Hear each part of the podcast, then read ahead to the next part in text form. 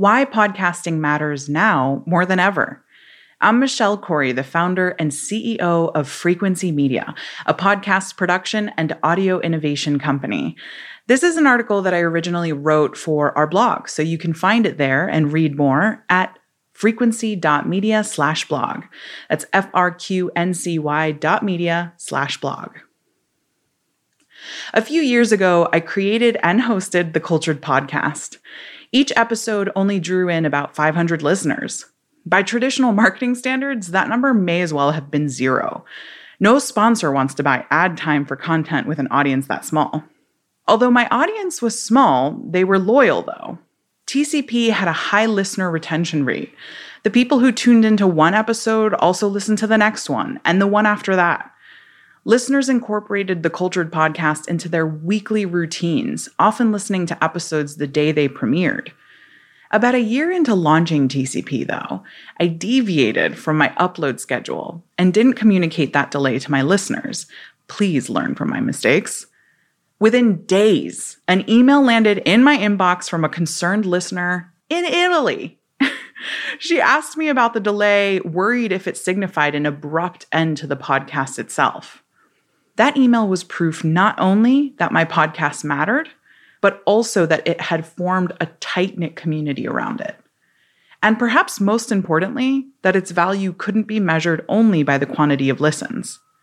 I often tell Frequency's clients to prioritize creating an engaged community over a large audience. In the podcasting world, to quote a criminally underrated musical, it's far better to be nine people's favorite thing than a hundred people's ninth favorite thing. Mm. Preach. Ask somebody about their all time favorite podcast. Their eyes will light up and they'll start talking about a podcast with a super specific focus that's totally underrated. Like, let's not me. Okay, it's me. I'm somebody. but I'm not alone. Even as more and more celebrities, business leaders, and companies turn to audio, listeners still actively engage with smaller shows. The way that listeners connect with podcasts defies our traditional understanding of entertainment. This dynamic can be attributed to the unique audience experience offered by podcasts. Historically, we consume entertainment as a crowd. When we go to a game or a movie, we're surrounded by everyone else who bought a ticket to the same event.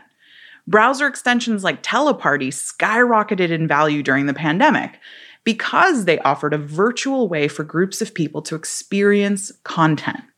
Consuming entertainment alongside other people creates a quick sense of community, but it also creates a feeling of performance as an audience. We're not just watching the show, we're watching each other watch the show. Our reaction to the performance becomes a performance in itself. In fact, reaction videos have become a booming content category across all video platforms. But when we listen to podcasts, we listen alone. There's no pressure to monitor or perform our own reactions. This privacy also creates an intimacy between listener and host that encourages listeners to open their minds to new and challenging ideas and perspectives. In the best possible way, podcasting lowers our defenses. Humans are investing more and more time into creating and consuming shorter and shorter forms of media. Twitter, Instagram, Reddit, and TikTok excel at reducing complicated arguments into quickly consumable and easily digestible content. Something I myself am grateful for because, for real, TikTok brings me so much joy.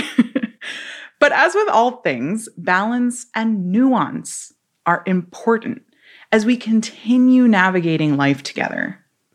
And I know I'm not saying anything revolutionary when I make this point. There is little room for nuance in a 280 character tweet, a series of memes, or a three minute video. By its very nature, micro content relies on oversimplification. Podcasts, in contrast, provide a platform for discussion, exploration, discovery, and long form storytelling. Podcasts thrive on nuance, on detail, on unfurling the multifaceted. In a world dominated by sound bites, podcasting offers conversations based on in depth research. in the midst of a dangerously divided nation, oftentimes running on oversimplified and misguided information. I've dedicated my career to audio because I want to platform nuanced and honest conversations. With every project, Frequency works with the intention to amplify the frequencies that heal, enlighten, and uplift. Each member of our team aligns with that intention, and together we work diligently to create work that makes the world a high vibrational place. Visit frequency.media, that's F R Q N C Y dot media, to discover our work and listen to the fantastic podcasts we produce that align with that mission.